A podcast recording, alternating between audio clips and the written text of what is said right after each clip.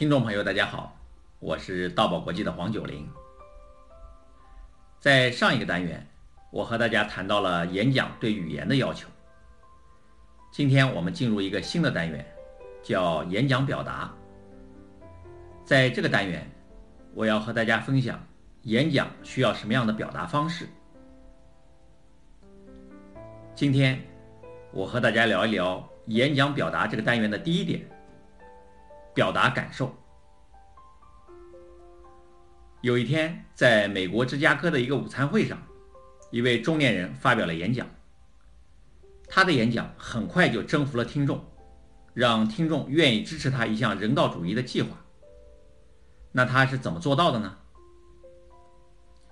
一开始他语气非常平和，就是感谢被邀请来发表演讲。接下来他说：“我有一件非常重要的事情要和大家讲。”当他开始说这件重要事情的时候，他整个人的状态就发生了一些改变。身体向前倾，目光炯炯有神，声音很低沉，但是非常有力量。感觉他就像刮起了一种旋风。他说：“请你们大家向四周看一看，彼此看一看在座的诸位，你们当中有多少人会因为癌症死亡？你们知道吗？”四十五岁以上的人当中，每四个人就会有一个人因为癌症而死亡，它的比例达到了四比一。过了一会儿，他又非常真诚地说：“这是非常残酷、非常无情的现实。这种情况必然不能让它长久的存在。根据现在医学进步的情况来看，一定会有治疗癌症的方案被研究出来。”接着他又说：“大家愿不愿意为这种进步而承担一定的责任呢？”通过当时现场听众的反应，已经看到他获得了现场听众的积极认同，都被他带入了他正在倡导的一项人道主义计划当中去了。这个中年人叫莫里斯，他为什么能在短短的一分钟时间就感染了听众，达到了他的演讲目的？如果单从内容上来看，他的这个内容没有什么特别之处，他只是陈述了一个事实，然后建议大家对这样的一个事实要关心，并倡导了一个人道主义计划而已。能达到演讲效果的关键是莫里斯的表达，他的表达充满了热忱，语气非常坚定，声音有感染的力量，他的这种力量是由内而外迸发出来的。他为什么会这样呢？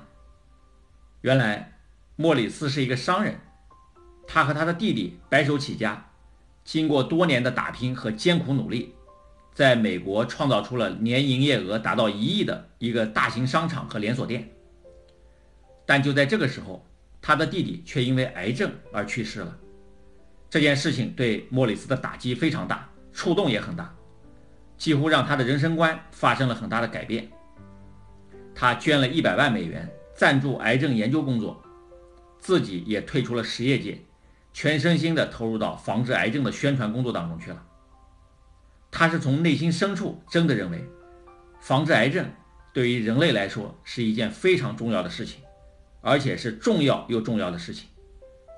所以他内在有这样强烈的感觉，在这次演讲当中，他就把这种感觉传递了出来。所以他在演讲的时候。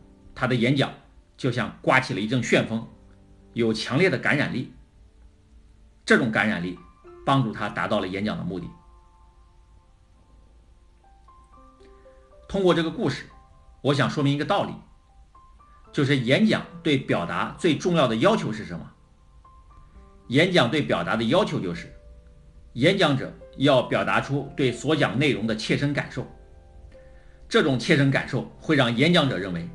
他所讲的内容对听众是多么的重要。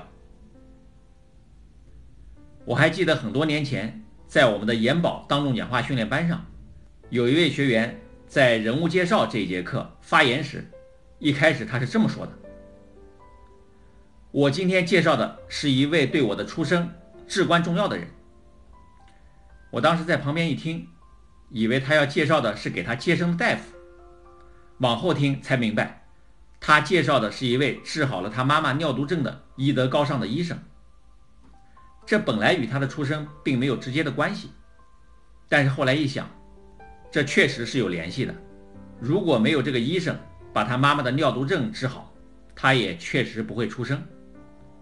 而这位学员也的确是这么想的，他确实认为这位医生对他的出生特别的重要，而这样的认为就加深了他对这位医生强烈的感激之情。这种感觉在他的讲话中充分的体现出来了。他的讲话非常投入，语气热情，感染力很强。这么多年过去了，他叫什么名字我已经模糊了，但是他在台上的讲话状态和感觉我还印象深刻。有一位诗人叫玛雅·安杰鲁，他说过这样的话：“人们会忘记你说了什么，做了什么，但永远不会忘记你带给了他们。”什么样的感受？所以，对一场演讲来说，非常重要的一点是你要透过文字和声音传递出你的感受。好，那今天的节目就到这里。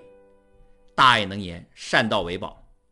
我们下一期节目再见。